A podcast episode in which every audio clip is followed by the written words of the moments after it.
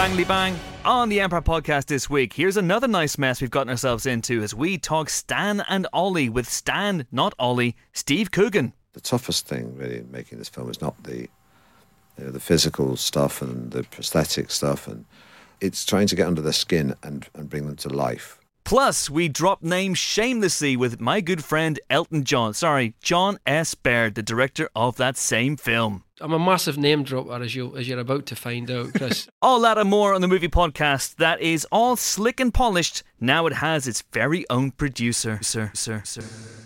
Hello, pod. I'm Chris Hewitt, and welcome to the Empire Podcast. This week, we are joined by two colleagues of such lethal cunning.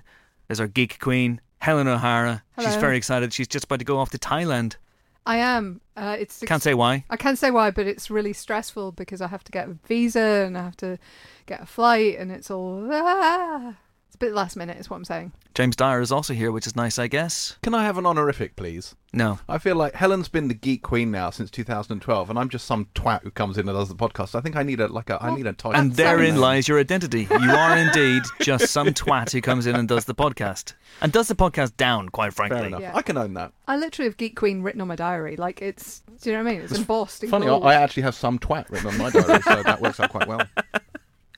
Oh, amazing. We should introduce our new producer who is going to make this podcast sound slick from now on. Jane Long, welcome to the podcast. Thanks very much. Um, what, what plans do you have? Uh, just a total rehaul, basically. You three are out. That's yeah. a fair cop. Yeah, total film are in. Yeah. It's a big takeover. Uh, should we have a question? Sure. sure. Let's have a question. And the question comes from email, and it comes from Mike Daisley. And he asks, on Jack White's latest tour, he required everyone to put their phone in a yonder pouch, which locks it in and can only be unlocked by touching it against an unlocking station in the entrance area.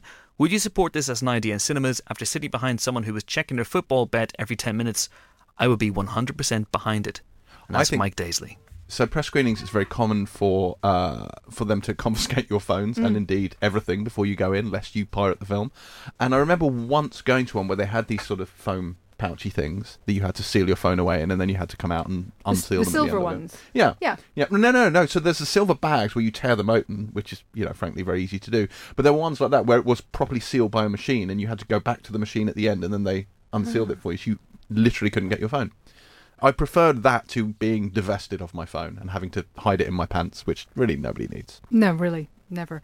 Um, first of all, I think cinema etiquette is that you should put your phone off, not just on silent. Mm-hmm. Um, even if you're using it silently, the light is distracting. You should not use your phone in cinemas. That yes. is the basic rule here. But then how do you record the film? Well, uh, as your lawyer, Chris, I would say that you shouldn't record the film at all. What? But then how do I enjoy it later on? Like at home when I want to watch the film again, I just think, oh, that Infinity War was great. Yeah. yeah. So I just want to watch it again. So I just watched it on my phone. As, and then I want others to mm, share in the, in, mm-hmm, in the bounty, mm-hmm. the Marvel bounty. Sure. And I just cheekily uploaded to YouTube. Well, first of all, I'd say, as your lawyer, that Nestle make Bounty, not Marvel. Um, and second of all, that none of that happened and, and never will happen. And we'd like to make that extremely clear to Mister and Missus Lawyer from Disney. Thanks very much. Please don't kill us. Um, do we need these pouches? See, my problem is, like, I do have some sympathy with, let's say, somebody who's on call for long periods of time and still wants to see a film and is considerate about it, so feels a very low buzzing and goes out of the room to check what's up. You know, I have some sympathy with that. I have some sympathy with parents who have a babysitter who might, in extremis, need to get hold of them. Mm. So I, I would be a little bit wary of this this particular approach just because of that. Did you know that Stephen King found out that Joe Hill was, his wife gone to labour with his son Joe Hill while he was at a cinema? And because it was like back in, you know, however long ago it was, a long time ago, they, it was, uh, they did an announcement that said, could Steve King please leave the auditorium? His wife is in, and then apparently the whole well, in the theater, film. Yeah, and they all started clapping because he went out to go and see the birth well, of his son. The actors in the film. Well, that would have been... Was it like a Purple Rosa Cairo type situation? Very interactive uh, wow. film experience. Bandersnatch, eat your heart out. Exactly. Um, but no, this is something that has become more prevalent in recent years because, you know, I'm not going to start cursing millennials because, you know, Ben's not here. It's not just them. But we've got into a situation where people dual screen all the time. So whether they're in the cinema, whether at home watching T V, they will be on their phone simultaneously, tweeting, doing whatever while they are watching something. They don't give something their undivided attention. And the one thing I love about the cinema is because it's dark and second thing, it does funnel your attention into just the film. And so it drives me insane when you see these little glows kind of popping up because people are, oh, it's a bit of a talky scene, I'll just check Instagram and see what's happening. It's just like, well, why go to the cinema? Honestly, stay at home or, you know, die. Just don't do that. It's very upsetting. To be honest, for the manpower and the money that this scheme would take, you could probably employ proper ushers again. And you could probably just get the ushers to make people put their phones away. I mean, for the money it would cost, you could probably employ Usher to come and actually hey, just patrol the cinema go. and take phones off people. But then wouldn't you have a problem with, you know, they, they can't make you put your phone away? That's, um, th- well, I mean, they can, because like places like the Alamo Draft House have sort of terms and conditions when yeah, you go into the cinema, which say you're not allowed to use your phone in the cinema. Mm. So that's all you need to do. You need to just post these, you need to enforce them, and then if people don't like it, you may lose out on those people, but the other people will come back more often. Mm. I, I wonder if it would really cost you that much in terms of lost business in the end. I don't think that it would. I do agree with you. It's definitely an usher issue, because there's no way it ends well. Even if someone knows they shouldn't be doing it, the second another patron says, could you put that away, it becomes a situation. Whereas if an usher does it, I think being British we would just be like, oh, I'm sorry, you know, I'm terribly sorry, I'm terribly sorry, I didn't mean to do yeah. that. I mean, we're very spoiled as sort of film critics. We go to screenings where mm. people are terribly considerate and it's very quiet.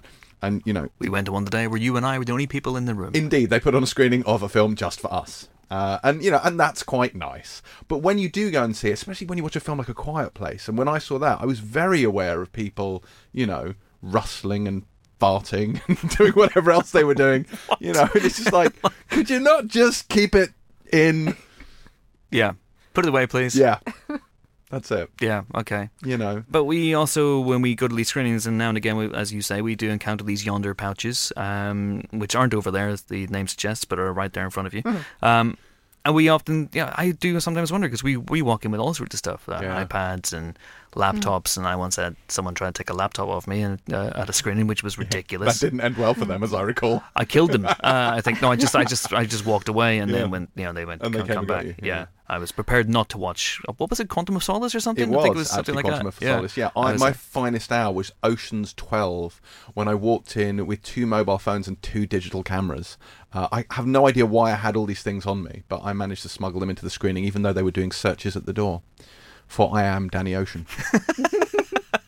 We should make clear, as James's lawyer, that he didn't use these for no, any reason. No, I wasn't there to pirate the he film. He just objects on principle to giving up his phone. And yeah. being told what to do.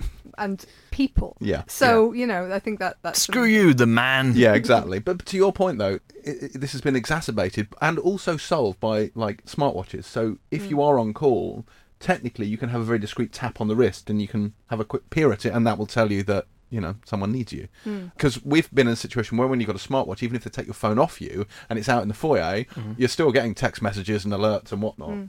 Uh, you just. You I have to say, though, James, if you have a discreet one off the wrist in a in a cinema, people frown upon that kind of thing. They do. You can get arrested unless yeah. it's a certain type of cinema. Yeah, and people will ask you to put it away. In a yonder pouch or, or wherever you can. Put that back in your yonder pouch or get out. Is that what the kids are calling it these days? Okay. I've gone into screens though with the podcast equipment as well. The bloody mic, the mic, stands, mic stands. Which you set up at the back. yeah. It makes recording the film so much easier. Okay. Projectionist, can I get a level, please? yeah, you come in halfway through. Could you start it again, please? I missed the beginning. What happens? Amazing. Anyway. That's that question answered to the satisfaction of Mike Daisley.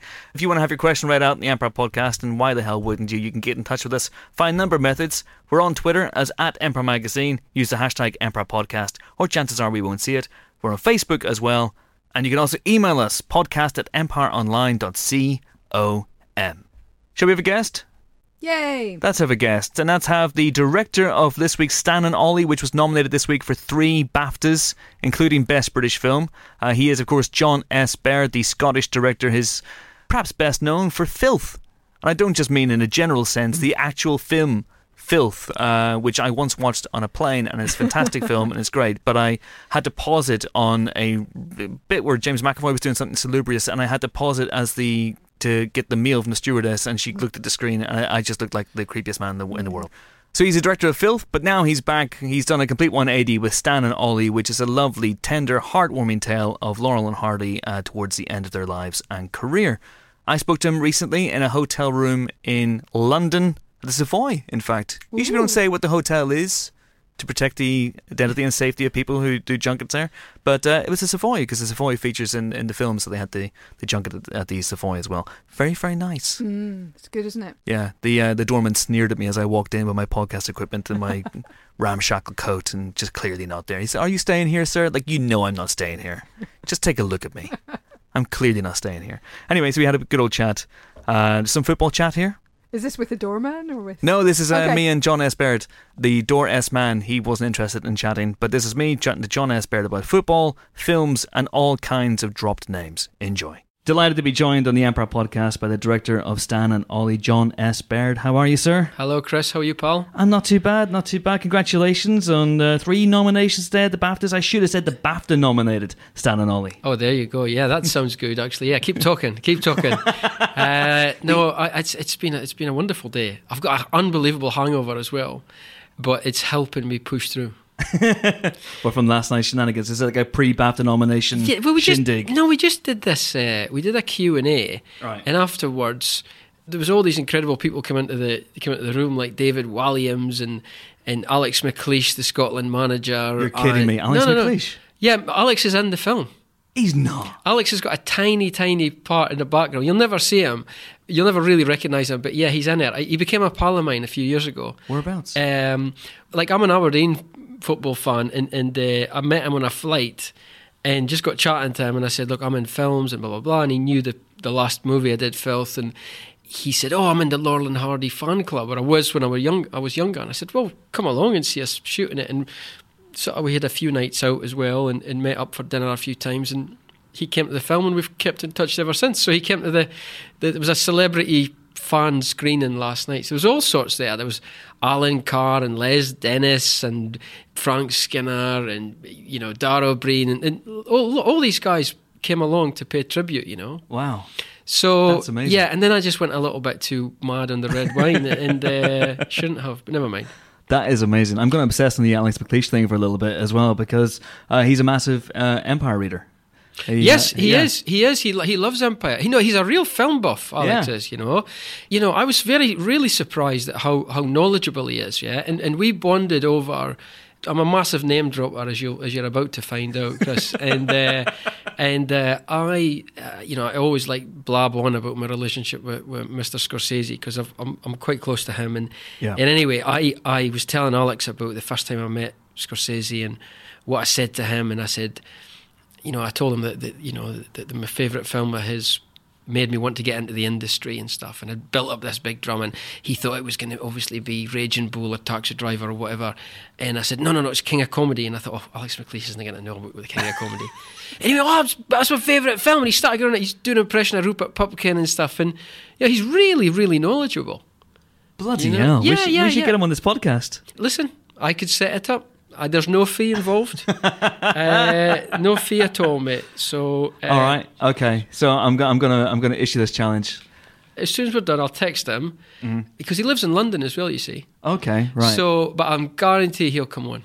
That would be amazing. That would be amazing. Yeah. We should probably talk about your film. Let's do that. Yeah, at some point. Yeah, yeah. The BAFTA nominated Stan and Ollie. That's it again, mate. That's just just just music to my ears. No, it's it's it's great. It's still kind of sinking in, Chris. You know. Um, I'd, I'd always wanted to be involved in, in that kind of thing, you know. I'd always watched the BAFTAs, and it always excited me, you know. And I always thought, oh, I wonder if I'll ever get there. I wonder if I'll ever be in, involved in that company, you know. So I'm going to really relish every second. I'm going to bring my mum. She's getting on now, and I'm going to bring her, and she'll be delighted. And uh, it's at the Albert Hall, and we'll just have a we'll have a tear up. uh, but um, it's going to be amazing. Yeah, I was at this thing. We, we were promoting the film in the States last month, and Sony Classics, who, who were doing the film over there, they they got us to. It's called the Governor's Ball, and it's an Oscar event. Yeah, mm. Went along to it, and, and they gave out so honorary Oscars um, uh, before the actual big ceremony, because they don't have time to do it in the big ceremony. And anyway, there was lifetime achievements awards uh, getting handed out, and Kathleen Kennedy and Frank Marshall, who are, you know, two big heavyweight producers out there, uh, were getting awards. I thought, oh, there's going to be, there's obviously going to be some famous heads here tonight. But I was not expecting not expected what I saw. David. Literally, I was the, literally I was the only person in the room who I didn't recognise. Yeah. It was David Walliams, Alex there was, McLeish. There was, honestly, mate, I walked in, first person I saw, Spielberg. I'm telling you, first person I saw, Spielberg. Then Tom Hanks, then who else was it? Harrison Ford, and then Lady Gaga, and then this one and that one. And Clint Eastwood, spoke to Clint Eastwood, you know. And I'm thinking, this is absolutely insane. So hopefully the BAFTAs are, are going to be like, you know, that's what it's going to be like as well. So what do you see? What do you see? Uh, you know, a shindig like that as? Do you see it as an opportunity to go around making just cool small talk with people that you grew up idolizing, or do you see it as, as go? Hang on a second here. I could, I could, you know, I could get in with Spielberg here, and my next thing could be a Spielberg production, and off I go. Well, you kind of have to test the water. You know, you don't yeah. want to be this sort of fanboy who's annoying people, but you want to but people like talking about themselves, you know, and they like praise, and, and especially actors and directors, we we love a bit of that, and it's great to go up to somebody and say, look, I'm a real fan of yours, and, and get talking. And the two people actually talked to that night, I talked to, to, to Clint Eastwood very, very briefly, but the one that I loved was Willem Dafoe. He was sitting mm. at the table next to us. Wow. And just a great guy, and and and and I suppose what I like doing is I like going up to other directors saying, I'm a great admirer of your work, you know, and, mm. and seeing what the reaction is. Because sometimes you get different reactions, you know. I, I remember a few years ago I approached Paul Greengrass at, at I think it was the Biffers. What a lovely guy he is. You must oh, have spoke to him. Yeah, right? Oh, he's a great guy. Yeah, yeah. great, lovely, yeah. lovely man, you know. And as I say, you know, I've got a good relationship with Scorsese now, and you know who I hope wins the Best Director at BAFTA? It's Cuarón. Oh, he's great, isn't he? Not only because yeah. he's got a brilliant film, but because that is the sweetest man you'll yeah. meet. So, yeah, you have crushes on these guys as well, because you want to be you want to be doing what they're doing, you know. Yeah. So you want to spend time in them and see if some of their magic rubs off against you. Yeah. You you try and put yourself in their shoes, right? Mm. You try and open with something that nobody else has opened with, yeah? And that's why, that's why I, when the first time I met Scorsese, I said to him, you know, I didn't say, oh, Taxi Driver or Raging Bull or something like that. I said King of Comedy because I genuinely love that film. But I knew that he thinks that's one of his best works that was, that was completely undervalued, yeah? And, and and underappreciated, I should say. And I think it was a work of genius and way way above, way ahead of its time. So you try and open with something that... I think with, with, with Paul Greengrass, I said something like, oh, I live just down the road from you in Surrey, or something like that. It was something weird like that, yeah? Um, and it's always good if you if you have like a mutual, even if it's very distant, like a mutual kind of connection, you know? Yeah, yeah, yeah. To avoid being sort of labelled a stalker, I try and have something personal to say, yeah. And Scorsese, uh, there's a there's a connection, isn't there, with Laurel and Hardy? I believe you ended up watching movies with... Marty. I've never, I've, I actually have met him, so I think I can call him Marty. It's I fine. Never even call him Marty, mind. Chris, so I don't think you should either, pal. No, you call, call him, him no, Mister No, Scorsese, I, do, I call him Mister Scorsese. To his face, wow. To his face. Wow. He he always says, call me Marty, but I just don't, haven't graduated to that point where I feel comfortable doing it, you know. I, I call him Mister Scorsese because I've got so much respect for yeah. that man, you know. It's like meeting your friend's uh, parents at school. They're, you know, they, it's just never, it's always Missus So yeah, Missus Missus Jones or whatever. Yeah. yeah, you just. But but I didn't watch any films with him. What he did is he offered to give me his personal hand crank camera from the nineteen twenties to use in the film. Yeah, uh, unfortunately we couldn't use it because we were we were shooting a scene from the nineteen thirties, and it and it, and it would have been that cam- particular camera would have been sort of out of date by that point. They would mm. have been using sort of more modern things. But he, he he definitely advised me on stuff like lens choices. Um, and the film, as you, you've seen the film, it opens with a, a long tracking shot, yeah? Yes. And, and, and I, I asked his advice a lot on that, obviously, because he, he's the master of, one of the masters of art, you know, with Goodfellas, obviously. And pe- a lot of people have referenced that. Um, and also about keeping actors motivated over, you know, a numerous long takes, because that take...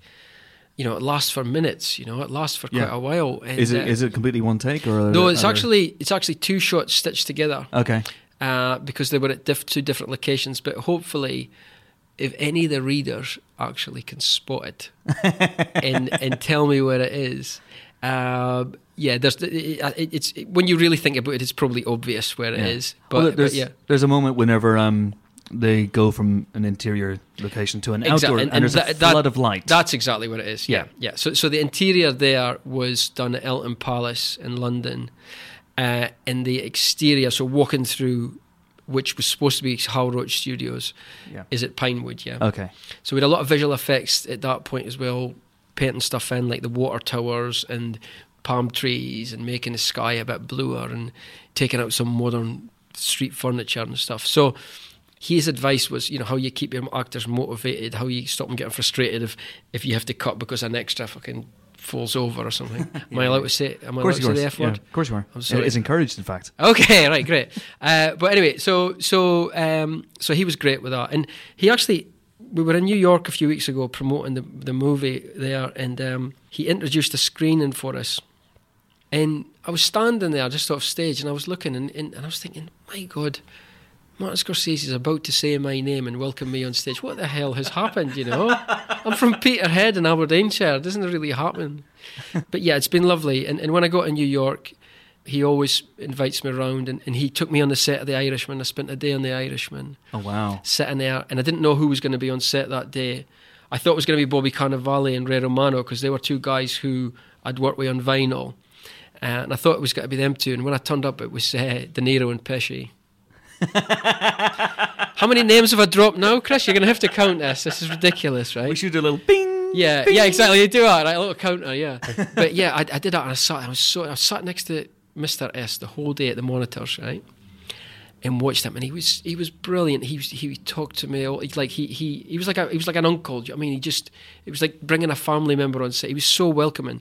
And I never talked to De Niro and Pesci once. I was way too scared to approach them. Yeah. So that whole thing you were asking about, what do you do? I was just, they were at a different level. I was like, I can't speak to them. I just, yeah. I'll just start crying. You know? So um, that's amazing. Next time, yeah, next, next time. time. When I've made sure that they've seen Stan and Ollie, I'll maybe uh, you know, have a bit more ammunition to go with this time. Absolutely. But talking of Stan and Ollie, I'm going to drop another name. Uh, but on behalf of John C. Reilly, uh, John was at the Golden Globes, mm-hmm. and um, Dick Van Dyke came up to him. And he said, uh, I knew Stan Laurel, and I've seen your movie, and I cried at the end of this film. And John was just like, oh my God, he was completely gobsmacked, yeah, uh, to hear this, you know. And it's been it's been lovely to see reaction on Twitter. I mean, Mark Hamill, who I know will be a big favourite, a lot of the readers at Empire, he he was a huge Laurel and Hardy fan, yeah. yeah, yeah. And he tweeted a couple of days ago, he said, uh, he said, this is the one of the best biopics I've ever seen. Yeah. And I was like, really? That's that's a bold statement, Mark, you know. uh, but lovely to lovely to read, Chris, you know. It is such a... It's a lovely film. It, the, the, it really nails... Dynamic isn't the right word, I think, for their partnership, because there was something about their friendship. Uh, it was so easygoing. It is tested in the film. We won't give too much away. Obviously, there's just, you know, it's historical, mm. but uh, there is conflict. There is yeah. a little bit of, there, you know, there's a moment where they have to go through a bit of a crucible. Absolutely. Uh, but otherwise, I think you really capture this this wonderful sense of a friendship that's nearing its natural end, and yep. the, the, the sort of the wistfulness of that. And I think a huge shock for anyone who saw Filth. yeah, honest. yeah, absolutely. I mean, a lot of, you know what was one of the nicest things, Chris, right, was when it was announced that, that I was going to do Stan and Ollie, you know, yeah. there was obviously a lot of eyebrows raised, and it was like, what the fuck is this going to be like, yeah? And there was an article in the Times, that it was quite, a, it was pretty scathing, and it was, it was a bit sort of brutal in terms of, this is probably going to be... A, well, what's it going to be? Is it going to be like Laurel and Hardy doing coke and, and cr- cr- cross-dressing, blah, blah, blah? and, and and it scared me when I read it, because I thought, fuck, that's what people are thinking. But I kept it. I cut the article out and I kept it as inspiration, not to mess things up, yeah? And the same journalist gave us a five-star review in the Times. and and it was it was brilliant. And I contacted him and I said, here, I said, that is... I've got a lot of respect for you, because the easiest thing for you to do was going, yeah, I told you so. Mm. Told you he was going to muck it up. Yeah. And he he he did the other thing, you know. So um, I can't remember why I started talking about it, but but um, it was a conscious decision, Chris, to do to do something that was a million miles away from Filth. Yeah. Because if I think, if I do another movie like that, that's me. Yeah, and that's all I'm going to get. And now all I'm going to get is biopics, and you know, and, and it's true. I've been sent. I've already. I'm getting all these, th- and I'm like, oh God, here we go. So, I'm, I, for, so for the next one, I'm looking for something completely different. But I'm talking to Peter Dinklage about doing something with him. Really, it's a really cool idea. Uh, him basically playing a con man who's trying to pass himself off as a leprechaun. Um, And it sounds and it sounds ridiculous, right? And it sounds, oh god, is this going to be like? And it's not. It's actually quite edgy, yeah. Okay. Okay. Um, hopefully, we'll get the script right and we can shoot at this year. Is it called by any chance Leprechaun? No, but it will be now, and I'm going to have to credit you. No, it's called uh, the Leprechaun. No, no, it's called Lucky Day. Okay. Lucky Day. That's what it's called at the moment. Whether it's whether it remains that, but that's going to be cool. Yeah, and I love Peter. You know, he's he's such a cool guy, and. And very funny, very smart, yeah. uh, and deserves all the success. I'm very excited about seeing the last season of Game of Thrones. Are you a Game of Thrones? I, I, I dabble. Has he told you what happens yet? Yes. No, he, no, no. Is he hell? Is he hell? No way. No way. No. I don't want to know. I want to. I want to watch and see. But uh, no, he, he, he, he's very good like that. Not, they're all. I mean, that's a real tight club. They don't. Oh, yeah. They don't tell anybody anything. Yeah. You know. I wish you all the best with that, but but with uh, but with Stan and Ollie, yeah. was that very much? Was this something that you, you sought out specifically? How did they come about? Funnily enough, no. It was um, I'd been a fan of theirs since I was a, a kid, but I hadn't thought about them for years and years and years. And the time Filth was released, Philomena was released at the same time. Mm. In fact, it was the Empire Awards. Funnily enough, we were at, I was at the Empire Awards, and Jeff Pope was there. And I'd seen him at the London Critics Circle Awards, and I'd seen him at the Biffes and all this because we were, you know, we were around about the same time. Mm-hmm. And we just got chatting. And then the next week, the script came through. My agent said, "Oh, there's a script came through about Laurel and Hardy for you, uh, but I don't think it's your thing." Yeah, I said, "Well, let me read it anyway." And I read it, and I loved it. And I thought, "Well, why, why has nobody done a movie about these guys before?" Yeah, uh, that was the first thing I thought. And it was a T V script at the beginning. You know, we were going to do it as a T V movie, and then. One of the big sort of changes, when John Reilly came on board, the script really took a big jump because John had a lot of great ideas in terms of making it more just about the two guys, yeah, mm. and, and, and learning information through them rather than peripheral characters or supporting characters, which felt a bit expositional. There wasn't much of the wives uh, in the first versions of the script, but the more we, the more we did, the more drafts we did, the more we included the wives, and the more we felt that. The whole piece mm. um, improved. Oh yeah, so, yeah. They're so they're, great because they're funny, right? Yeah, the, the yeah. girls, yeah. They're, they're, arguably, they get more laughs than the boys do. Mm. Steve and John is where the emotional heart is in the film, uh, and obviously they recreate the Laurel and Hardy moments, but the actual big laughs come from well, come from Rufus, who plays Delphine as well. Yeah, yeah. But especially the, the, the two girls. They they yeah. seem with, with a younger audience anyway. This seem, it seems to be the girls who get the big laughs. You know? Yeah. So it was Reilly who really kind of was the, the galvanizing factor. Well, I I just think that when John came on board, he he he he stepped back and looked at it from a different different point of view, and he came up with some ideas that really made me and Jeff think. You know, he's a very clever guy, John. You know. Yeah. Um, And Steve was great with the script as well. Steve, Steve rewrote a lot of the the, the the chunkier dialogue scenes, you know. So they were both had a lot of input in the script, mm. pair of them. But we didn't do any improvisation because I, I don't like it. I don't like that style. I like to do all that stuff in rehearsals, you know. We had four weeks rehearsals because it had to look really authentic in terms of the recreations, especially. So all the all the ideas, and especially the girls, actually, they, they, the the stuff that was on the page, they completely elevated it. And Nina and Shirley would come to me and say, "Look, we've been thinking about this, and how about if we do this, and how about if we do this?" And they should take a lot of credit for that. Oh yeah, the, the sort of spikiness they have towards each other is, is the hilarious. Spikiness, but yeah. also the spikiness that, that that that Nina, who plays Ida, Stan's wife, uh, who who what she has towards the tour promoter Delphine, yeah, yeah, a lot of that. Yeah, a lot of that, a lot of that she came up with on her own, you know. So they have to be given credit, those girls. Uh, so, John C. Reilly, who, by the way, I, f- I feel should have been nominated as well, to be honest. And yeah. it's, uh, I don't know how you feel about that. Well, you know what I, th- I what I think is happening is they're cancelling each other out sometimes, you know. And I think who knows if there'd been a sixth nomination, John might have been it, but because Steve was there, maybe they're splitting the votes, you know. Yeah, yeah, yeah. You know, and it was the same with Coogan for the Golden Globes. I, th- I felt like it would have been great if he got on there, but. I suppose that's the that's the, the, the double-edged sword, you know. When you've got two very strong leads, how do you separate them? Um, and are people voting for both of them, or are they just voting for one? I mean, who who knows? So, so it does, yeah, yeah. So it is kind of balanced, and they're really funny with each other because they're they're so good mates now, yeah, uh-huh. that they'll wind each other up about not being nominated for, for you know for and uh, he's got it and you haven't and, and stuff. So they're, they're they're very funny when it comes to when it comes to that, you know. And of course, both of them were uh, shamefully overlooked for their work in Holmes and Watson. So, oh, I don't know. Are we going to talk is... about that? Are we going to talk about that? I don't even know if I'm allowed to talk about that. Yeah. Um, it's up to you. It's up to you. I would. I. I've, I have, I've, I've let, led you artfully into this. I'll tell this. you what. Let's just say I haven't seen the film. And just leave it there. That's all I'm going to say. I haven't it's seen it. It's a delight. You'll catch it on a plane one of these days. It'll be good. I hope It'll so. It'll be good. They yeah. share. They share a scene together that is magical. Okay. And that's all I'm going to say. All right. Great. Can't wait. Cannot wait. But John obviously has. He has a, a, a tricky role. In fact, they both have tricky roles, because you want them to create these guys who are natural, organic performances, but at the same time, these are two of the most famous people in history, mm. and their tics are there for all the world to see. Mm. Stan, especially, I can't think mm. of these two without thinking of, you know, the yeah, they're scratching Stan the head, scratching yeah. the head, and and you want them to recreate that as well. Mm. What's the process uh, for that? The process is is having a long rehearsal period. And watching Laurel and Hardy movies, and then throwing that all away, and hopefully the residue of, of what was washed over you has has stuck, you know. And really just trusting trusting your actors, you know.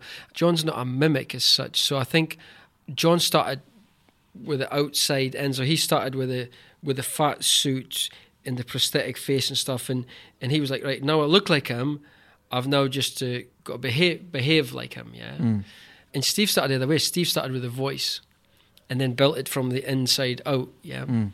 The thing that was most impressive with Steve is he he could do an impersonation of Laurel, but he needed to be a Stan as well. Yeah, yeah, yeah. And I think that was that was the most impressive thing for me, was seeing Coogan do something that we haven't, I don't think we've ever seen him do before. We all love Alan Partridge, but there's an element of Steve in Alan Partridge. Yes. You know? Yeah. But with Stan, because sometimes when you see Steve in movies, you, you see a little bit of Steve coming through. And, and, and I always used to say, seen a little bit of Steve. Little, just pull back, a little bit more Stan, yeah?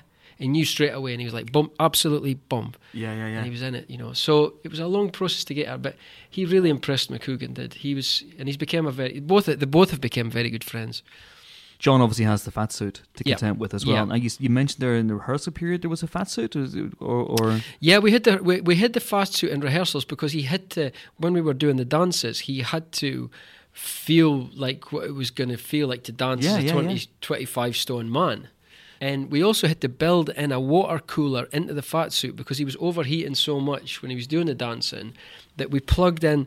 You basically, we designed a system that you plugged in the water cooler and it pumped cold water all around his body to cool him down. Wow. So he, I mean, he was in makeup for four hours every day. It was, it was, it was a grueling thing for John Reilly. The makeup's amazing. Yeah. Anyway, anyway, we could talk all day. We could, we could drop names. Well, all let day, me here, let me phone my best pal Alex McLeish. Let's get back to some more name dropping. Let me get him uh, on a blower and, and see yep. if we can get him on this thing. Next yeah? time you're on the pod, you'll have Alex McLeish with you. That is the Jon S. Baird guarantee. In the meantime, thanks for coming on. It's been a blast. Thanks, buddy. Cheers, dude. So that was Jon S. Baird there. And uh, since we did that interview, he has indeed confirmed to me that the manager of the Scotland football team, Alex McLeish, is up for doing a special podcast with Jon S. Baird coming in. Alex McLeish, as you heard, is a massive Empire fan, huge film fan.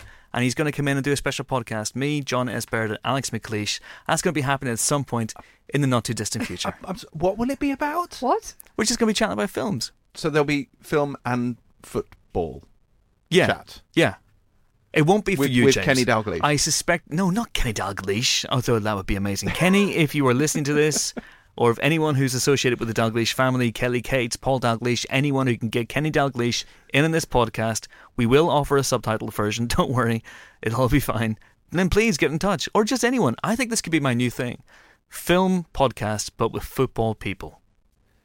In fact, I'm going to call well, it that. Chris Hewitt's Film Podcast, brackets, but with football people. And we're going to start with Alex McLeish. So that'll be something for you to listen to in the future. In the meantime, let's talk about movie news. Last week we had a paucity, or dearth, if you will, of movie news. But this week we have the opposite problem. Uh, Hollywood is back, it's wide awake now, and we have a surplus of movie news. And we should probably start...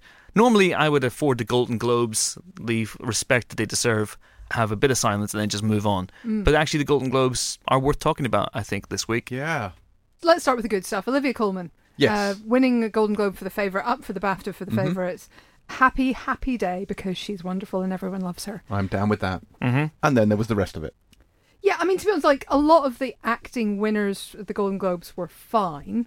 It was more when you got to Best Picture, mm. which they, of course, divide into two categories to give themselves a better chance of looking like they can predict the Oscars, which they emphatically cannot.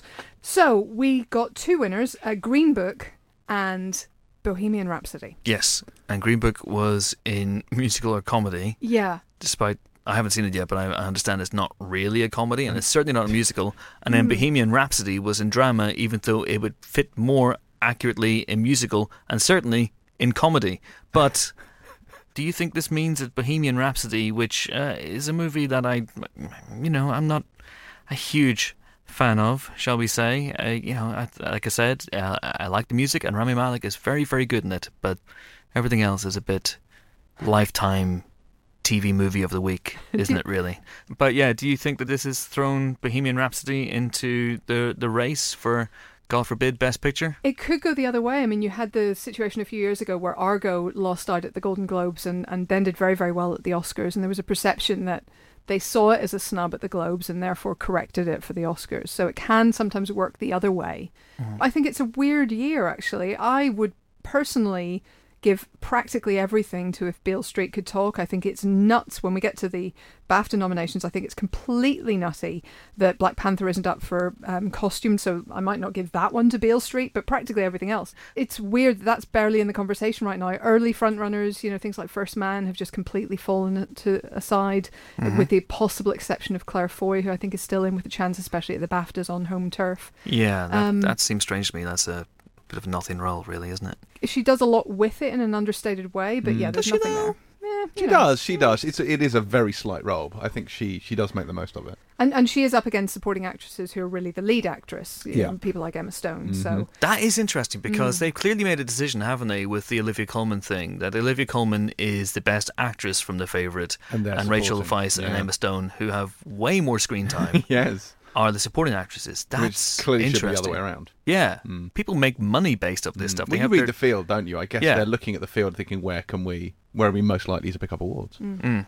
Let's move on to the BAFTAs then. The BAFTAs, The Favourite had twelve nominations, and then you had a whole bunch of films like Roma and A Star Is Born, which mm. which almost went home empty-handed from the Golden Globes. Mm. What do we make of that? Do we think this is a, a, a sort of harbinger of where the Oscars may go? The BAFTAs tend to be a little bit closer to the Oscars than the Golden Globes are, with the caveat that British films and British talent do better in Britain. Yeah. So they, they do tend to give a weighting to sort of homegrown things. And since we appear to be categorising The Favourite that way, the, the director isn't British, but much of the production is, mm-hmm. then that would definitely, I think, be my favourite, if you will, for the BAFTAs. I don't think that's too controversial to say. I certainly think Olivia Colman's a frontrunner in Best Actress at the BAFTAs. Um, I don't mm. know about the Oscars because there's some there's some wild cards in there. Somebody like Glenn Close, mm-hmm. who's been overlooked six times and is Glenn Close, yeah. has a big advantage when it comes to Oscar mm-hmm. time. But at the BAFTAs, I think Colman is is probably comfortably ahead right yeah, now. Yeah, I would say so. And I mean, you can have a lead performance with less than an enormous amount of screen time, something like Anthony Hopkins in Silence of the Lambs. I actually don't disagree with, because he dominates the film to such an extent, and I think arguably she has to do the same. She has to make more impact with her limited screen time mm. for everyone else's actions to make sense. Not buying it, but hey, listen, if it means that Sophie from Peep Show wins an Oscar, I'm all for it. Uh, there's just a couple of things in the in the BAFTAs and the Golden Globes, and you know, this is a bit of a bugbear of ours, uh, particularly on this podcast, and particularly I think for Helen and I, given our our leanings. Mm. But uh, it does chafe my nipples every year when the award season basically turns into well done movies that came out in this very, very specific period, mm. and uh, you know, they thumb their nose, don't they, at blockbusters uh, to not nominate Black Panther for costume and hair and makeup. Yeah. Just seems willfully ignorant in a way, doesn't it? It seems completely bonkers, genuinely. It's only up for special visual effects, which is one area where we didn't think it excelled no, as no, much as really everything didn't. else. Yeah. Um, I genuinely think it's pretty appalling that that isn't up for more. I'm really happy with the documentary nominees. I can say that at least. That's good. Foreign film, great. Mm-hmm. Animated film, they gave a Spider-Man Into the Spider-Verse a nod, which is as it should be. So yeah, it's not so bad, but the overlooking of Black Panther, I think, are is mad. Just the overlooking of blockbusters in general. I mean, mm. you know, we obviously at Empire voted Infinity War film, film of the year, and we talked on a review of, of the year podcast. I think it's you put number, Quiet Place at number one in yours, I did, but because it's the best. You know, we, we love Infinity War, and but yet when it comes to this time of year. Mm. Mm.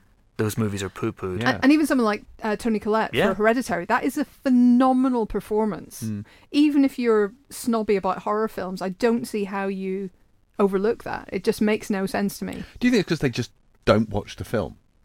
They but there is a snobbishness. There is a kind yeah, of sneering, is. like, oh, we can't possibly vote.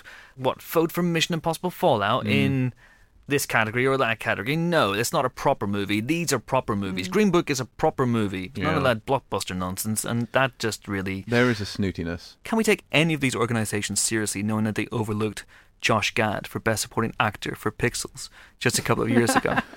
Chris, you need to let Pixels let go. Let it go. Please. Stop trying to make Pixels happen. Or, oh, I don't know, off the top of my head, Peter Dinklage for Pixels for Best Supporting Actor. Mm-hmm. How about Peter Dinklage this year for Avengers Infinity War? Don't do it. Don't, Don't do, do it. it. Where is it? it? No, Help me no, find it. Where's no. the handle? And that's exactly why he's asked to leave cinemas. Yeah. Hey, can we talk You're about... You're supposed to protect us. Anything else? Anything else. Yes, please. Um, uh, Brad Bird. Where? He's making a movie musical. That's nice. I know, isn't it? It's really isn't good. That's so lovely. He, of course, wrapped up Incredibles two earlier this year. Um, he doesn't know anything about musicals, so he figures he should do it because he's deathly afraid of it, and that sounds like a cool thing. Now, so, this is something that he said at a BAFTA tea party. Sure. Doesn't that sound lovely? I'd love to go to a BAFTA tea party. Wouldn't you love that? Yeah. It's a, it's an annual event uh, before the BAFTAs to kind of highlight British talent in Hollywood. Uh-huh. Yeah. It's an orgy, Helen, isn't it? I mean, I haven't been that's myself, the, so I can't BAFTA confirm sex or deny. Party. Yeah, let's be clear about it. Um, yeah. It's like Eyes Wide Shut. They're all running around wearing those masks, mm. yeah. this, this smiley face and uh, the, the sad face. Fidelio. As your lawyer, I'd like to make it clear that we have no reason to believe... Putting the wood in Hollywood. We have no reason to believe that the BAFTA tea party is in fact a sex party. No, we have no reason to believe, but we have reason to heavily suspect. No, we don't. No evidence no. points to this. No, Helen. no evidence doesn't. We no. don't have any evidence. You sure about this? I'm a hundred percent positive. Right. What we need to do is we need to ask someone who's actually attended one of these uh, sex parties, uh, which I believe again. they take place in a lay-by off the A four, don't no, they? No, that's not right either. It oh takes no, place wait, in that's, L A. That's my weekend plans. Anyway. Let's move on. Thank God. Um, so he's you... making a musical, and it will have an animated element of about twenty minutes of animation. So kind of almost like a Mary Poppins thing. But who does Brad Bird know who can do animation? I mean, where is he ever going to make that happen? Mister Yeah. Incredible. Yeah. Tom Cruise. You're just saying names, aren't you? You asked me who, who he knows. I don't know. Michael Giacchino? I don't know. Whatever. Michael Giacchino. Michael Giacchino. All right. Okay. There we go. That'd be exciting. Uh, should we also talk about the film I think uh, is going to get everyone excited, which is Venom two seems to be confirmed. And um, it looks... Venom two. Venom, Venom, Venom two. Venom two. Venom two. So that's going to happen, which is which is very, very exciting for everybody, and especially those who have profit participation deals on that movie. It's the uh, film we all needed, wanted, and were waiting yes. for. So Kelly Marcel, uh, one of the screenwriters responsible, and I uh, I can't emphasise enough the word responsible for Venom, is coming back uh, for Venom two. But the director, the director Ruben Fleischer, does not seem to be returning because he's going to be busy with Zombieland two. So someone else is going to have to capture Tom Hardy sitting in a fish tank. Well, Lobster they did that. Tank. They did that last time, so he'll probably sit in some other kind of cage this mm. time. We didn't like Venom. I think that's fair to say, but enough people did to the tune of eight hundred fifty-five million dollars. Same thing with Bohemian Rhapsody. Yeah. That's yeah. done incredibly well around the world, with lots of Queen fans going back. Not bothered a jot by the actual quality of the film, it seems, but there was enough promise, I think, in certain aspects of Venom, namely the bit where it ended, but also the relationship between Tom Hardy's Eddie Brock and Venom itself to... show the way forward for a sequel. Do you think we will finally get to see Here we go. the turd rolling in the wind that we were promised at the finale of the first film? Hopefully he'll fight it at the end. That'd be amazing. Are we excited about this? Of course not. It's going to be terrible, but I'll no, be not watching. No, hang on, hang on. It's always Christmas Eve around this, these parts, James. So therefore, yes, we yes, hope... It, we hope it will, will that, fulfill the promise that we... No, no, not fulfill the promise because there wasn't one. We hope that it will be... There was some promise. There was tiny flickers of promise. It's going to have like mica in stone. Carnage. Jimbo and I saw it together. We weren't unentertained. No, that's actually true. Much like in Gladiator, we were yeah. entertained. We went in with rock bottom yeah. expectations. Yeah. And, you know... I came out. Them. I was not bored at any point. I did enjoy myself. Was it good? Absolutely not. That's yeah, fair. It was, okay, it was entertaining. Fair. I mean, I don't know what was going on through half of it, but, you know, sure, why not? But, I mean, we have known there to be sequels that significantly improved on the original. It can yep. happen. It it's can a happen. thing that exists. It might happen. Mm-hmm. You hope that, emboldened by the confidence of the reaction to the first movie, commercially at least, if not critically, that they'll go and they'll cut loose with this one. But you also hope that they don't kind of atrophy a little bit and they go, mm. well...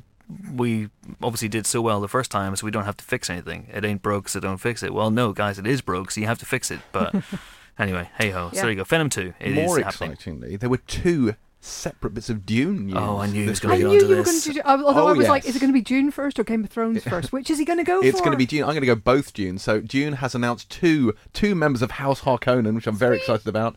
Uh, Stellan Skarsgård will play the Baron Vladimir Harkonnen. And everybody's favourite Drax the Destroyer, Dave Bautista, will play the Beast Raban, uh, Baron Harkonnen's son. Oh, is that who he's playing? Yes. I'm very, very excited about this film. Obviously, it's Denis Villeneuve's adaptation uh, of one of my favourite books. Rebecca Ferguson, obviously, is in this as the Lady Jessica. Timothy Chalamet is playing uh, Paul Atreides in it. Mm-hmm. It's going to be off the chain. Do we know who who's Leo yet? No? Uh, Leto, you mean? Le- yeah, the dad. No, I don't believe so. Hmm. And, and as has already been discussed many times, I will be there hmm. when it shoots. In the sand, on a sandworm, taking notes. Oh, will you now? Yes. Okay. Uh-huh. That's interesting. Um, did you notice that Timothy Chalamet dressed essentially as Paul Atreides at the uh, Golden Globes? What, in a still suit? No, but he has this weird kind of harness thing, which, you know, Louis Vuitton calls a bib, but it's clearly a harness. Was it plastic know, wire it fronts looked, like Sting? It looked a bit still suity to me. Okay. Mm. I'm excited about this. Very, very excited about this. If he gets it right, and there's no reason to think that Denis Villeneuve will not, well, uh, this this this could be... I want to pick up on that. What? No, what no. does that mean? I just wasn't a, as big a fan of Blade Runner as y'all were, you know. Oh, you time. you know I wasn't a big fan of that film. Yeah. Borefest twenty forty-nine more like. Snoozeville, Arizona. Well, See, the thing is, if you're going to try and fit any percentage of the Dune plot into a film, you're going to have to be kept pretty busy. So hopefully he'll keep this one moving. Because there's a lot to happen. There are uh, yeah, there is a giant lot. worms and space battles and, you know. All right, cool. But that's all good. Uh, and the other thing was, hell spells? Uh, the Game of Thrones uh, news, or Game of Thrones prequels news. We've had some casting uh, announced for that one, which is, I think, I think it's fair to say, quite promising.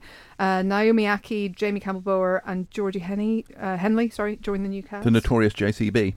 The notorious J C. Is that what we're going with? What did you call him? Because he was he was like a he was like a Y A heartthrob, wasn't he? Mm. For a while, and didn't didn't he go by J C B? Was Mor- that a thing? Mortal, mortal I mean, they make they make like like steamrollers and shit, don't they? Yes, yeah. They call him the digger. I bet they do. Um, so yeah, so this is being uh, directed and I think showrun by S J Clarkson, who's uh, apparently attached to the new Star Trek movie, if and when that ever happens. The notorious S J C, which is in itself pretty exciting because, and this is the one, this is the one that Jane Goldman wrote as well, I think. So there's women behind the scenes, which there haven't been on Game of Thrones since season four. So that's kind of exciting in itself. It's a good cast. It's a little bit less white than the Game of Thrones ca- cast, Ex- which, except for the Walkers. Yeah. Uh, yes, true. But this isn't walkery, is it?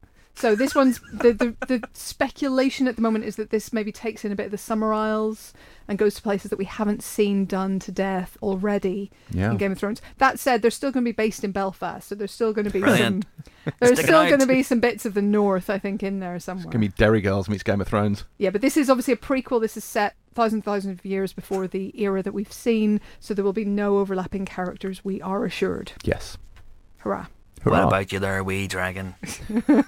And then finally, we have some news from the Vision and the Scarlet Witch T V show, which is going to be part of the Disney Plus streaming service, which launches, I keep saying next year, but we're now in January, so this year. It'll be launching mm. later this year. And it will feature Paul Bettany and Elizabeth Olsen. They will be back as Vision and Wanda Maximoff, of course. Doesn't mean that that's a spoiler for Avengers Endgame or what may happen in that film or what may happen afterwards. Could be a prequel. Could yeah. be could be Vision going shopping for nice sweaters. We don't know. Oh, I would watch that. You think? Yeah. Could be Wanda uh, watching Vision deep frying his kebab. It could be a sort of it could be a sort of Queer Eye special, but with Vision instead of the Fab Five. Yeah, and he'd just be explaining to everyone how to wear sweaters and ascots. Mm. I think it'd be great. It'd be lovely, wouldn't it? Mm. We we would probably genuinely watch eight episodes of that. Uh, anyway, it's got a new showrunner and uh, well, or uh, just a showrunner, and that is Jack Schaefer, who is a co-writer of Captain Marvel and uh, I think Soul Rider on the Black Widow movie, which is in development over at Marvel Studios as well. So she is going to oversee that eight-part show. Hurrah! Exciting times. Brilliant. We done? Yes. Shall we have another guest then? Meh, okay. Okay, let's do it. Custom dictates we must have a second guest. Uh, and our second guest is, again, a BAFTA nominee, freshly minted BAFTA nominee, and quite rightly so, for he is fantastic in Stan and Ollie as Stan Laurel. It is the brilliant Steve Coogan. You'll know him. Oh, what's the thing you'll know him from? All those shows with Alan Partridge that James loves so much. Aha!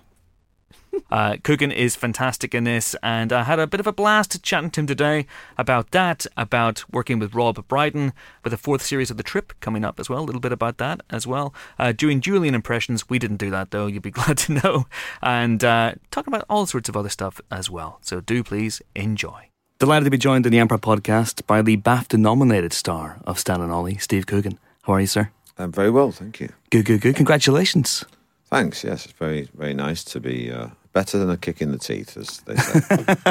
Is that usually how you get woken up on a Wednesday morning with someone kicking you in the teeth? Or it's um, much better to have a well, BAFTA nomination? Maybe in the old days, not anymore. But, um, but uh, yeah, so uh, it, it's very, very nice. You know, you work hard on something. And mm. uh, I mean, I do feel slightly odd that John, my com- compatriot in, yeah. in uh, this film, is overlooked uh, on this occasion, but um, but he received a Golden Globes nomination and I didn't, so I feel like it's uh, even Stevens.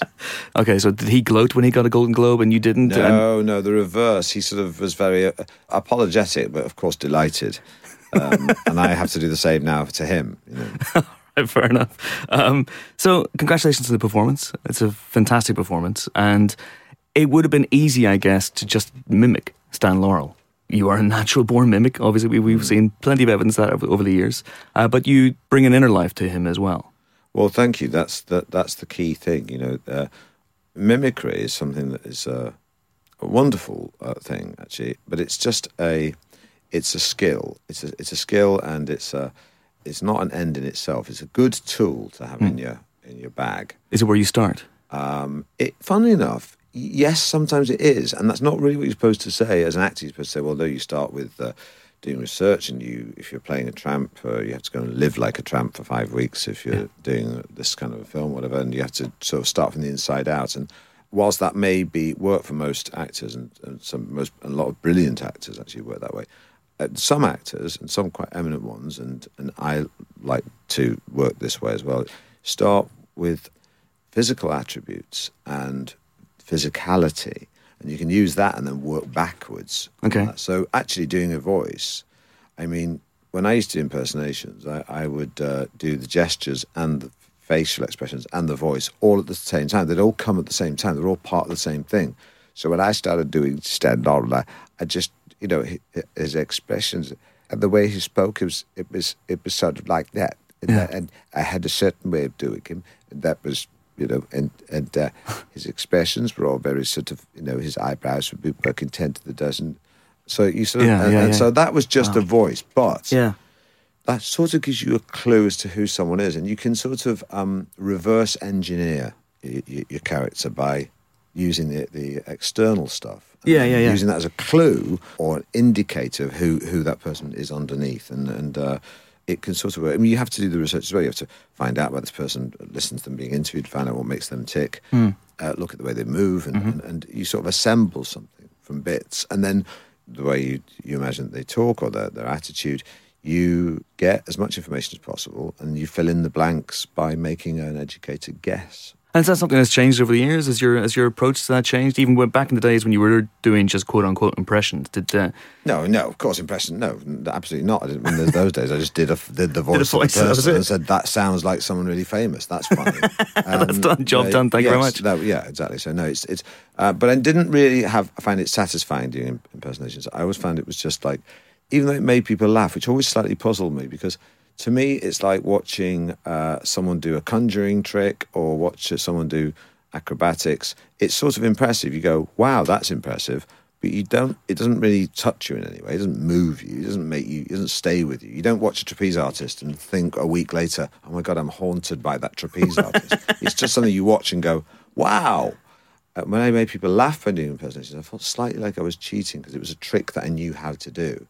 And uh, so as years went on, I just wanted to, I just thought, look, it's really useful to be able to do that, to be able to change your accent. And but uh, yeah. I spent years really trying to get away from being a light entertainer, because I had a strange career. I started out with, you know, on, on Sunday night at the London Palladium mm. with Jimmy Tarbuck in mm. thirty years ago. Wow. Which is sort of like the strange entry onto, into um, the media and entertainment. It was on, on primetime television doing sort of my shiny suit, doing funny, yeah. funny voices. And I've tried to sort of gain gravitas over the last thirty years.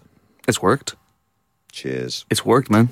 You've done all right. But every now and again on the trip, you and Rob Brydon will slip back in the impressions. And um, and yeah, I know. You know. It's funny, when we're doing that, Rob and I improvise, obviously, a lot of that. And Michael Winterbottom, the director, will just shout at us, just do some funny voices. He's like, I don't really care what your opinions are. Just uh, do some more funny voices. This is the price you pay for eating all this great food and travelling to all these great places. Yeah, now and yeah. again, you have to do a Pacino off. Well, it's not a bad price to pay, I have to say.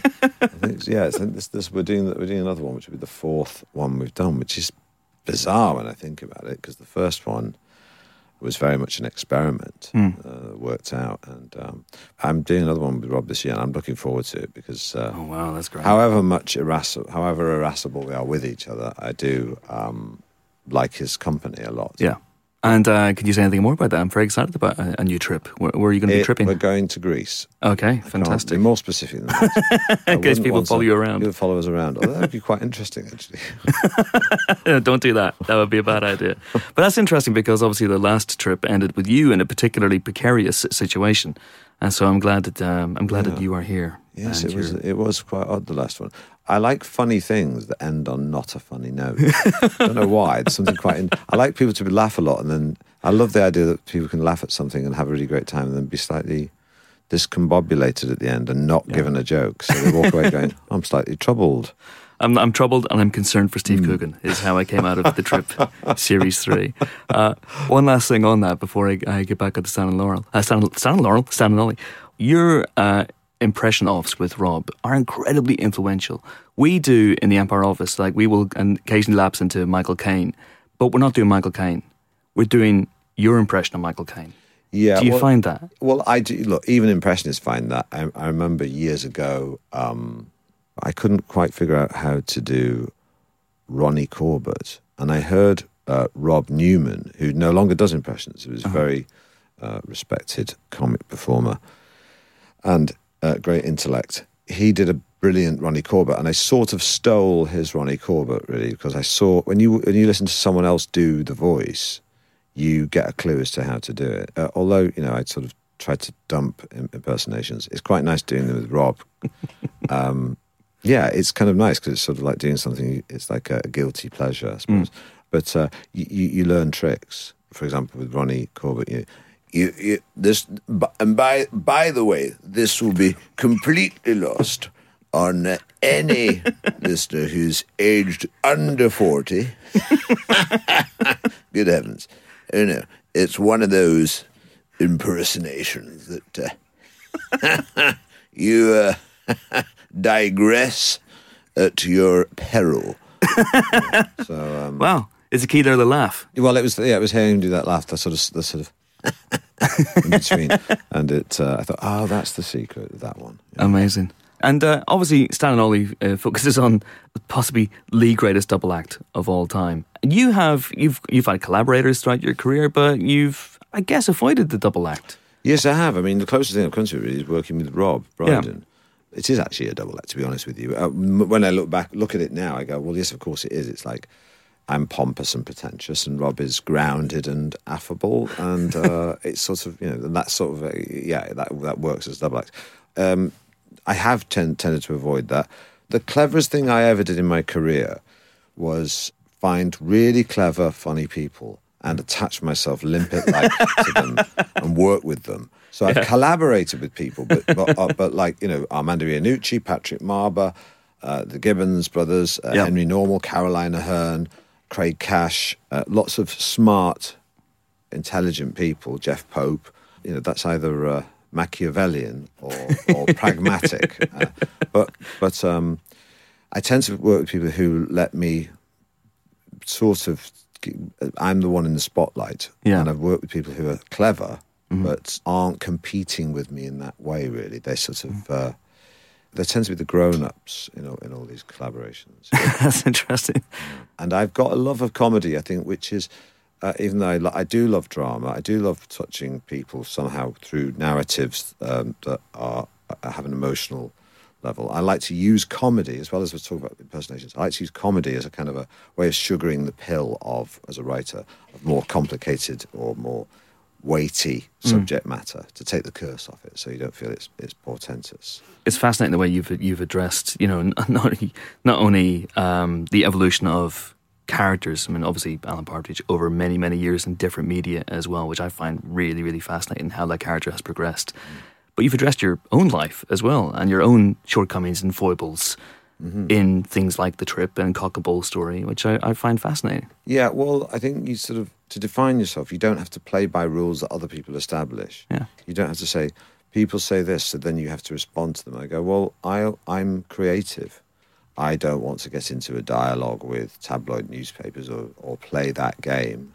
I'll use what I do in my creative process and I'll communicate through the work I do. Mm. It's the most effective thing to do. If you're creative, just be creative. If you have, if you have a point of view about something political or even or, or any anything, it doesn't even have to be political, but just a, a point of view, a world view, yeah. or how you should conduct yourself or what you think is important, you can try and engage someone or who might have a different view and have an intellectual argument with them and, mm. and a discourse. Mm. Or you can just tell a story that, if you like, encapsulates uh, your point of view. And telling stories is a far more persuasive way of uh, communicating than just saying, this is what I think. Fully agreed. And going on to uh, Stan and Ollie, uh, it was written by Jeff Pope. Obviously, you wrote Philomena with, with Jeff, but Jeff is the sole writer on this. Did you were you were you tempted to collaborate with him on, on this? Or? Uh, well, I did. I mean, I, it, it's Jeff's script, but Jeff, did I did sit, I did sit down, um, go through it with him, and give him my opinion on stuff, uh, and say, you know, what I thought of it, and uh, he listened to me because in the same way that I would listen to him, and I've asked him in the past to look at scripts that I've Uh, written or I've collaborated with someone else on, I'll mm. say, Jeff, will you please, okay. will you take a look at this? Yeah, so, yeah. And I, so I did that with Stan and Ollie. Obviously, I'm, I'm going to be in it, so I'm saying, well, why don't I say this? You know, I suggest the odd thing, but yeah. it's Jeff's script. Yeah. yeah. So slowly taking out all, all these lines and then just giving yourself a few It's more. Just here, here and there, here and there. Because you, you know, because I am a writer, it's not like, I don't know, it can be annoying if you're a writer. I know yeah. if, if an actor comes along, I know this because I've, I've, the shoe's been on the other foot. Yeah. And I've written lines for other people to say, come on and go, can I say it like this? And I feel like saying, no, you can't. You can say it the way it's written, mate. So I understand that thing. Uh, but uh, Jeff and I got a lot of respect for each other, so we, we're prepared to listen to each other. And uh, I, I talked to uh, Jon S. Baird yesterday, and he told me about the, the rehearsal process on this, which was about four weeks, something like that. Uh, yeah, that's right. Jon S. Baird drove this, I think. His mm-hmm. enthusiasm was infectious, and even when everyone else was grumbling, going, mm, will it be any good? Maybe it'll be rubbish, blah, blah, blah. He was always, we've got to do this, you've got to play this role, it's going to be great. Just real um, infectious. So eventually, sort of like his enthusiasm, you just submit to it. In the yeah. end, it's easier. I mean, from the outset, I was uh, I, I was anxious about it, but we had three weeks, four weeks rehearsal, where ostensibly we were just rehearsing the dances and the sketches and some of the physical things we do in the film mm.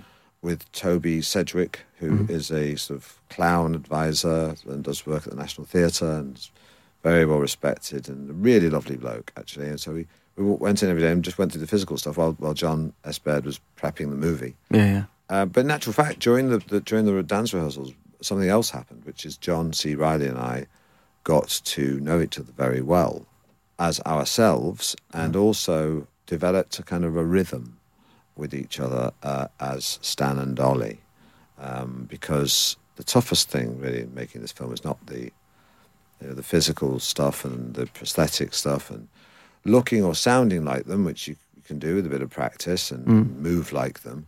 Uh, it's trying to get under their skin and, and bring them to life. Yeah, yeah, yeah. And, and make the, the relationship yeah. between them authentic and make the audience care, because the audience don't care about them or feel invested in some way. You haven't got a film. It doesn't matter how clever or, or well-rehearsed your dancers are. That's what makes the film work, I think. Yeah. Uh, that John and I also had a sort of personal connection and a trust with each other that mm. translated into a relationship that represented the, the one that Lauren Hardy had. Yeah, absolutely. It goes back to that thing I said at the beginning about the inner life of, of Stan. It's there for both Stan and Ollie in this movie. So that, you know, not to give anything away in the movie, but when they do have nakedly emotional moments with each other, you really feel it. You really feel the weight of those years of, of friendship and, in some cases, enmity as well. I agree. Yeah. I realised I realised that wasn't an open-ended question, Steve, but you know, it's fine. It's all, it's all good. Um, so this film was shot, because obviously you, you had worked with John on that one scene in Holmes and Watson, but was that before no, or after that, this? That was after. Okay. It was, um, I was saying the other day, because people have said some really nasty things about uh, Holmes and Watson and say it's a load of rubbish and everything, but I was saying the other day uh, to John that, you know, people are saying, oh, it's a load of rubbish and all this, but I think, you know, in twenty years' time when the, the dust has settled and people are able to look at Holmes and Watson objectively, I think people will say it's still rubbish. There you go. That's what I think.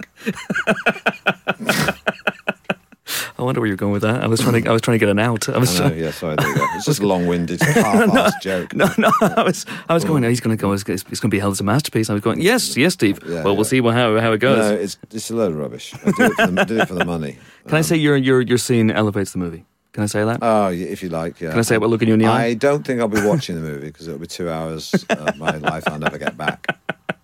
There's always a plane, and you can always fast forward your, your bit and then just get out. Exactly. There's some funny stuff in Holmes and Watson. Yeah, I said it in the I'll podcast t- I'll last take week. Your word. But, yeah, for there it, you go. But... Anyway.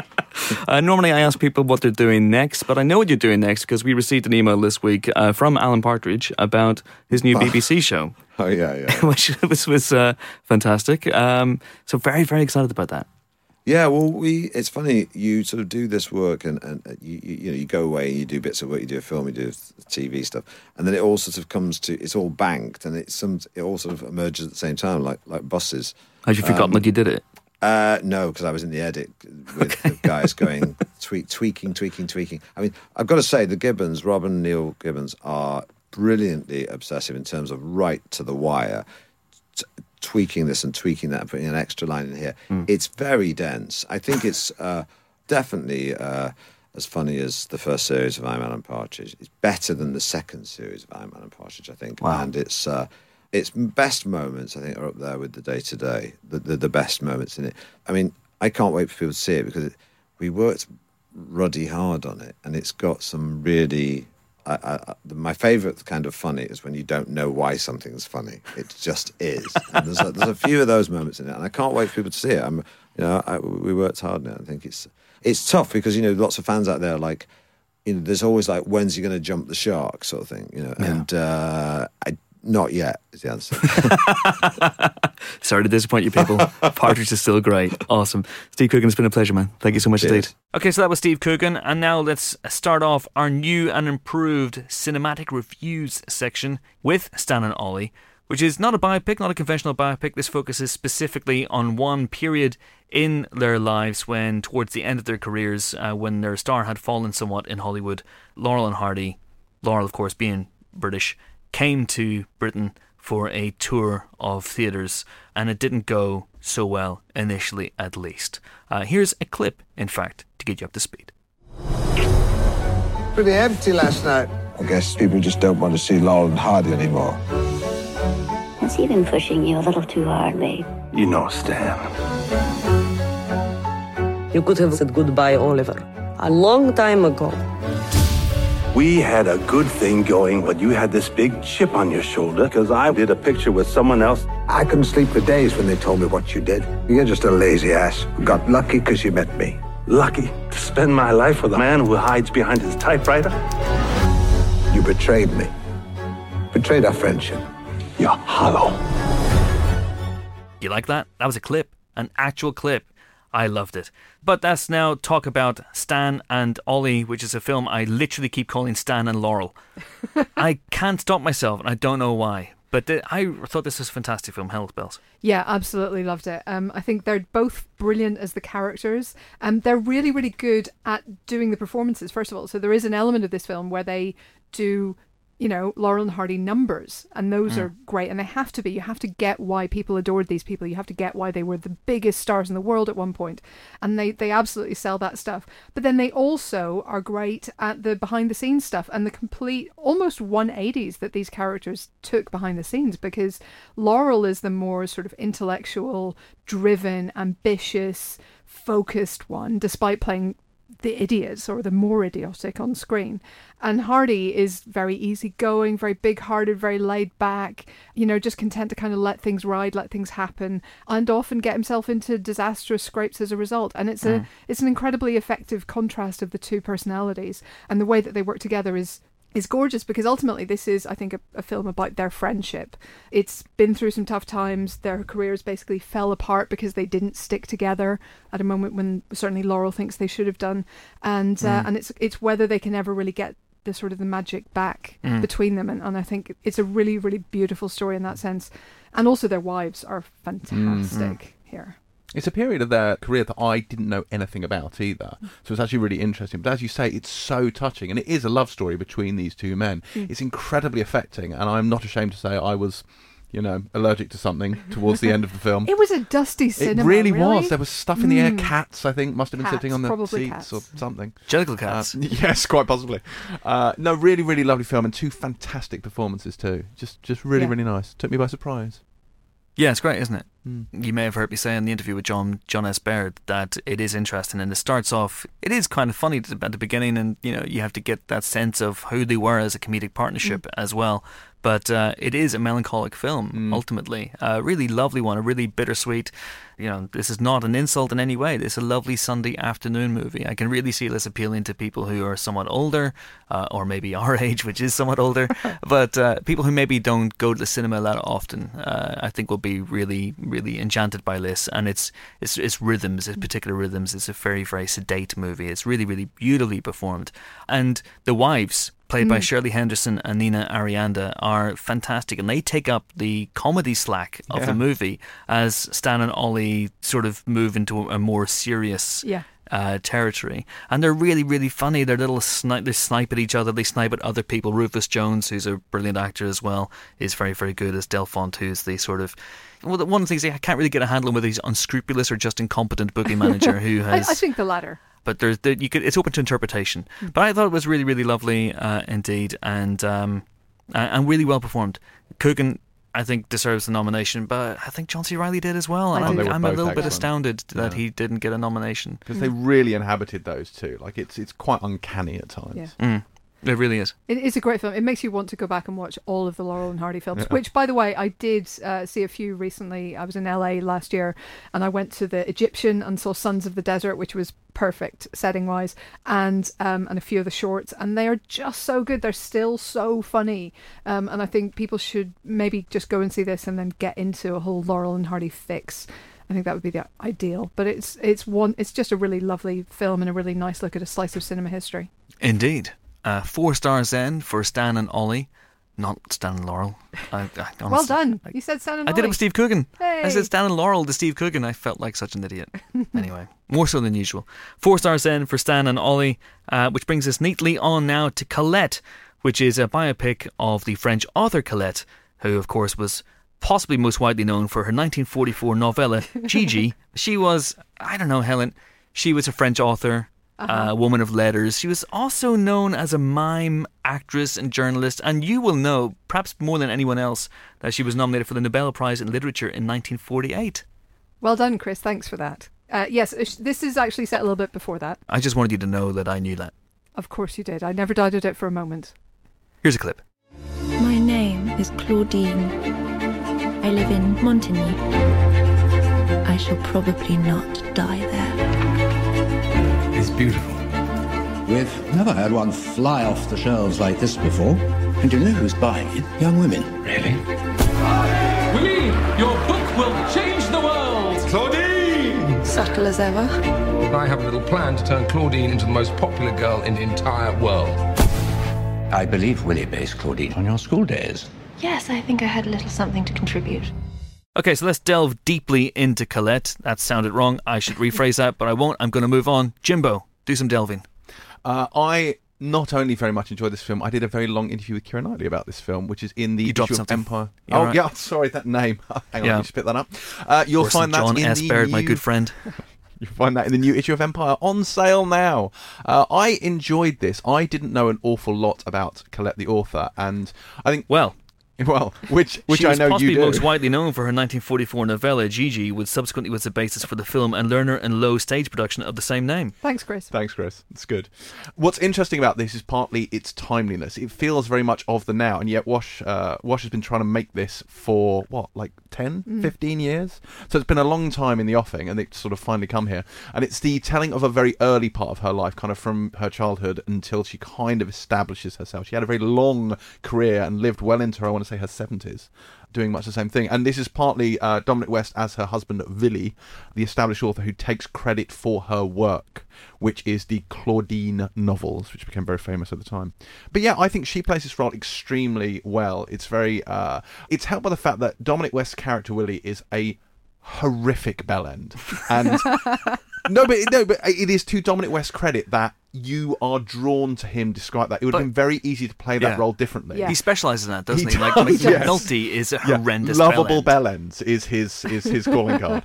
That really makes this film work. That you, you, on the one hand, he's detestable, but on the other hand, he's very charismatic with it. He kind of draws you to him, and they make an interesting couple because mm. they're like a an old world celebrity couple. Oh yeah, like yeah. you could imagine them being like Instagram stars if they're around now. Like they were doing marketing and product placement and pushing their stuff out there. It was the most twenty-first century, uh-huh. you know, celebrity yeah. experience ever. And it's interesting that she comes into this as the sort of the, the sheltered girl from mm. the country. You know, she doesn't wear the right dress to her first outing, you know, yeah. on on his arm, and, and is kind of aware of that and sort of then just sets about establishing herself in this kind of countercultural world and basically takes it over yeah. and displaces him. So they have this sort of, you know, he's very happy when it's kind of master-pupil relationship.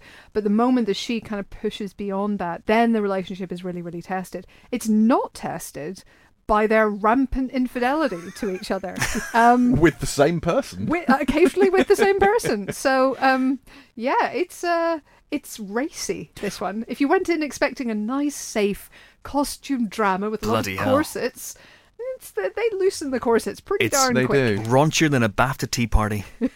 Chris, allegedly. Again, no, only by you, Chris. Only by you. It's interesting because it does address kind of uh, gender roles and gender norms in this. And what I found quite interesting is what was and wasn't acceptable in that kind of libertine Paris era. Because mm. I would have thought all bets were off, because that period is quite famous for its sort of like sexual freedom and hedonism. Mm. And yet there were still taboos. Oh, gosh. Like yeah. women kissing on stage was a big deal then. Yeah. Uh, so it's very interesting to see what what worked and what didn't work and what she could and couldn't, you know, get away with within the confines of that sort of That's it. Society. I think it's within the sort of intellectual elite. You can yeah. do whatever you wanted, but when you put it on stage for the public, yes. then suddenly, ooh, Then you've hello. got issues. But it's beautifully, like the costume design in this and the production line is amazing. Like yeah. it's an absolutely sumptuous film. So this is directed by Wash Westmoreland. Yes, it is indeed. And well directed. It is, yeah. Yeah, yeah. yeah I think so. Yeah. Yeah. Well directed, great story, well written, it's well told, it's mm. very well acted.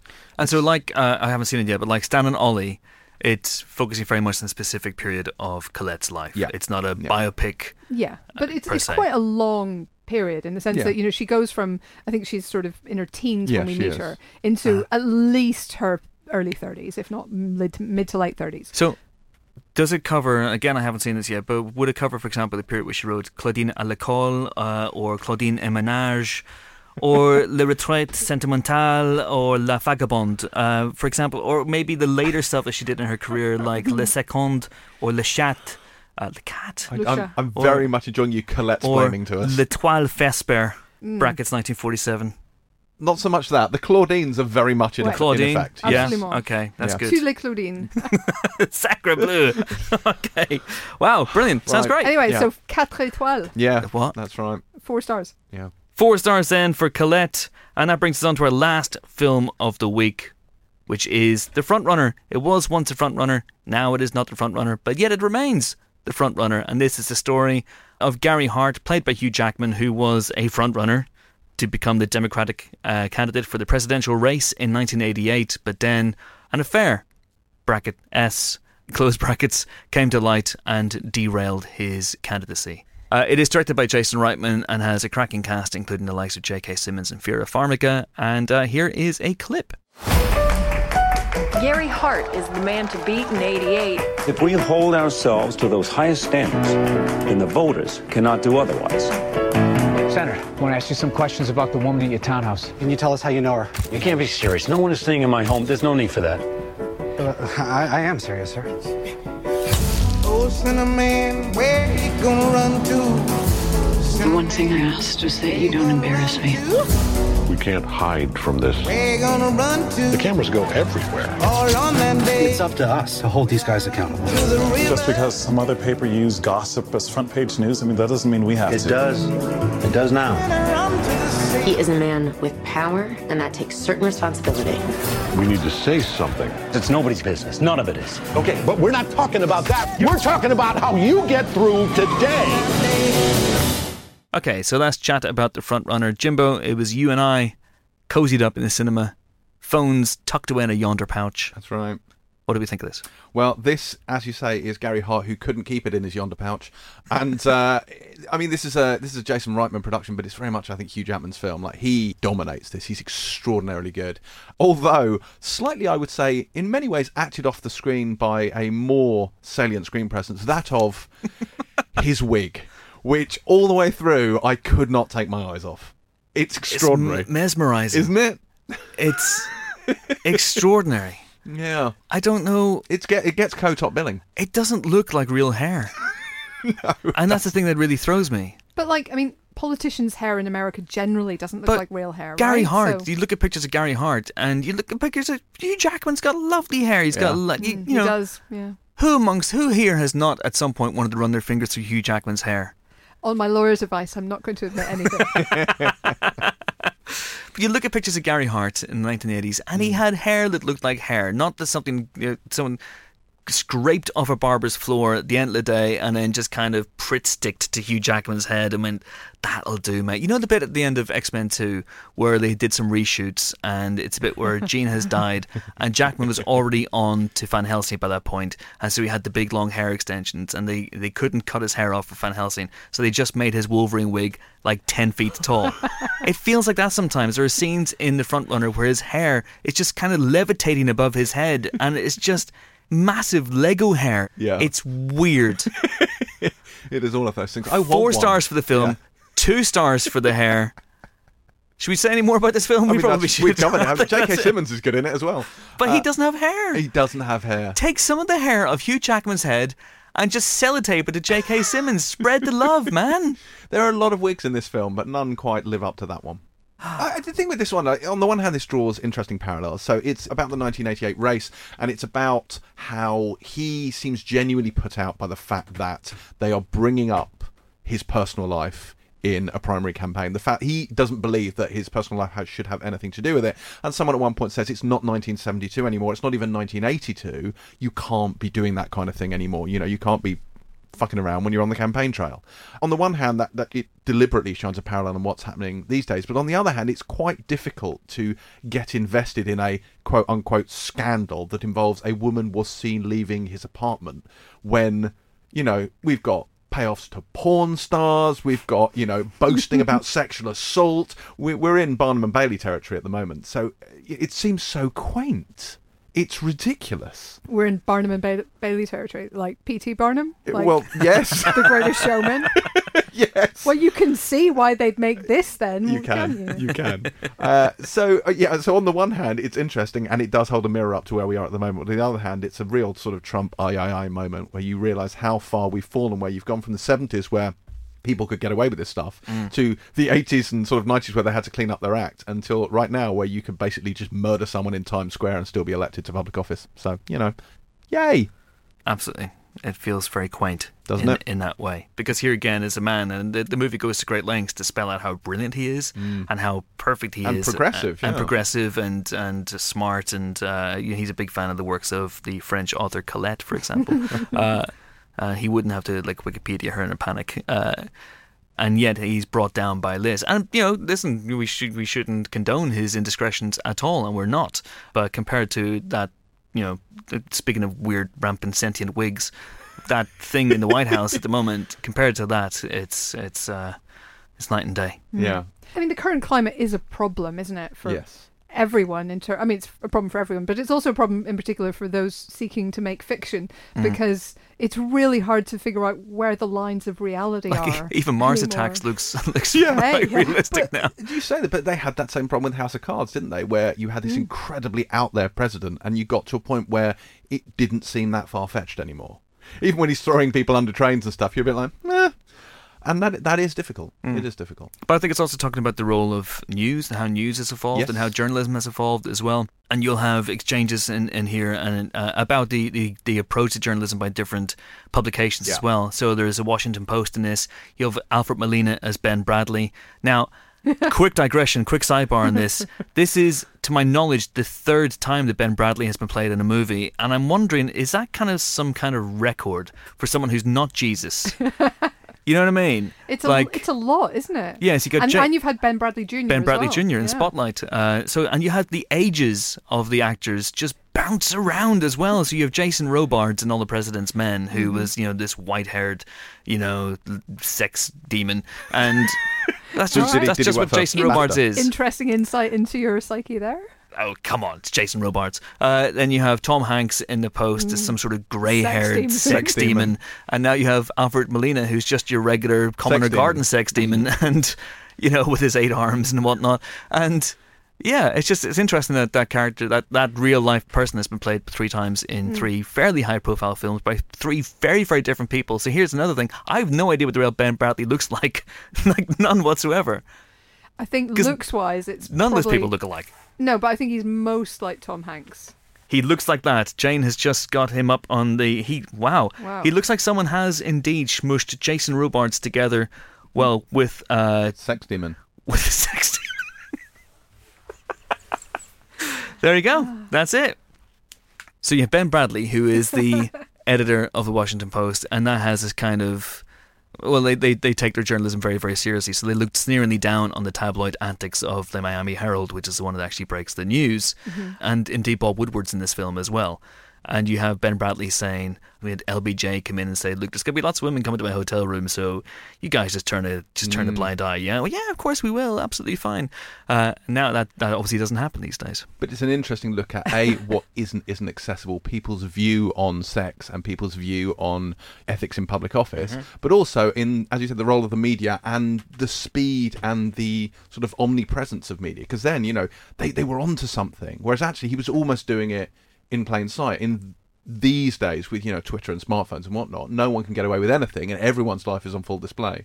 So I think it, it does it puts a lot of things into into kind of stark contrast. It's, yeah, it's interesting and mm. also wildly depressing, but really good. And I thought that uh, Reitman directed it in a, yes. in a f- sort of not flashy, but also kind of flashy slightly way. Altman-esque. Yeah, there's some really really interesting long takes mm. and uh, good performances, but uh, they just need to keep a lid on that that hair. Yeah. So before we wrap this up, I will say also that there is another film in which Ben Bradlee plays a part, and it is, of course, the nineteen ninety-nine comedy Dick. Anyone seen that film? Oh, yeah. Kirsten Dunst and Michelle Williams. No. Very, very funny about two uh, young girls who are kind of, shall we say, simplistic, and uh, they bring down uh, Richard Nixon mm-hmm. inadvertently. And so you actually have um, Bob Woodward in that film as well, played by Will Ferrell. Ben Bradlee's played by G D Spradlin. Okay. Uh, from The Godfather Part Two mm-hmm. and movies like that.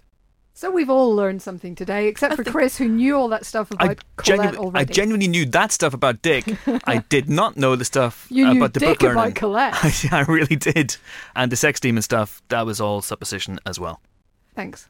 All right then, four stars also then for The Front Runner. And that is it. That's it for this week's Empire Podcast. Join us next week for more film-related fun, where we'll be joined by Do You Want to Accept... episode of Empire Podcast with Charlie Brooker, or do you not wish to accept episode of Empire Podcast with Charlie Brooker? Helen, choose your own adventure. Accept? Correct, that's right. We have an interview with the creator of Black Mirror and more recently, of course, Bandersnatch, the Choose Your Own Adventure episode. Charlie Brooker will be on the show. And also, Nicole Kidman. Ooh. Or Adam McKay. Ah. Oh, this is fun. We could do this. Let us know on Twitter who you want to be on next week's episode. Choose your own podcast. That's what I like to hear. So it'll be either Nicole Kidman for Destroyer or Adam McKay for Vice. What happens to the person we don't pick? The week after. Okay. You'll hear it anyway. It doesn't really matter. It's just a bit of, you know, dog and pony show, isn't it? Okay. Bells and whistles. Fine then. Hell's anyway, bells and whistles. Hell's bells and whistles. Uh, anyway, until we meet again, until an auspicious occasion, it is goodbye from James Dyer. On the Pilot T V oh, podcast no. this week, we will be reviewing oh, The Punisher, possibly God. Star Trek Discovery if I get to see it. And, and it's goodbye from our gig queen, Helen O'Hara. Toodaloo. It's been fun, hasn't it? I mean, fun is one word. Define fun. Hmm.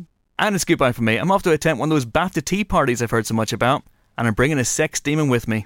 Thanks for listening. See you next week. Bye.